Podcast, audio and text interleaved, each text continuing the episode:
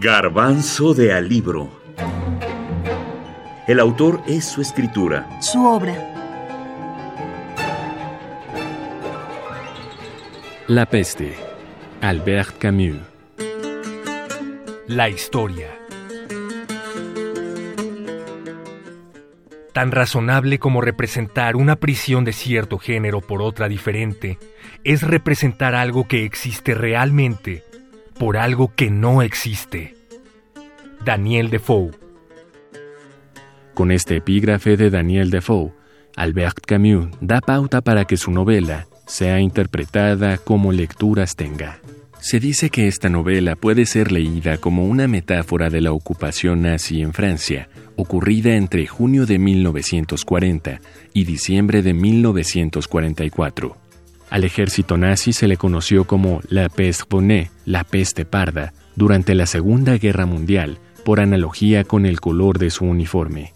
Este apodo califica al nazismo como una enfermedad política contagiosa e infecciosa. Para Susan Sontag, en su ensayo La enfermedad y sus metáforas, la novela de Camus no es, como suele afirmarse, una alegoría política en la que el estallido de la peste bubónica en un puerto mediterráneo represente la ocupación nazi. Esta peste no es justiciera. Camus no protesta contra nada, ni contra la corrupción, ni contra la tiranía, ni siquiera contra la mortalidad. La peste es ni más ni menos que un acontecimiento ejemplar, la irrupción de la muerte que da seriedad a la vida. Su uso de la peste, resumen más que metáfora, es distanciado, estoico, alerta. No se trata de hacer un juicio. Bueno, pues una, una especie de esperanza muy sobria, pero en cierta manera también muy emocionante.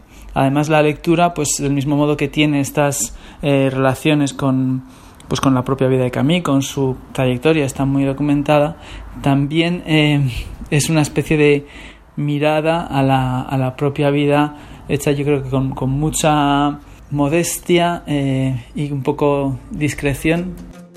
Daniel Gascón, escritor y editor de Letras Libres en España. La peste de Albert Camus fue publicada el 10 de junio de 1947 narra en cinco capítulos la tragedia que vive la ciudad argelina de Orán a causa de la peste en los años 40. Eso es lo que cuenta esta novela. Lo que sí nos recuerda Sontag es que las especulaciones de los antiguos casi siempre hacían de la enfermedad un instrumento de la ira divina. Da la impresión, dice, de que la sociedad estuviera necesidad de alguna enfermedad para identificar con el mal, que culpe a sus víctimas. Uno de los personajes de esta historia, el padre Panelú, les dice, Hermanos míos, han caído en desgracia. Hermanos míos, lo merecen. Además de ser el nombre de muchas enfermedades horribles, Susan Sontag concluye que la peste se ha usado metafóricamente durante mucho tiempo como la peor de las calamidades colectivas el mal, el flagelo. Procopio, en su obra maestra sobre la calumnia, Historia Secreta, calificó al emperador Justiniano como peor que la peste.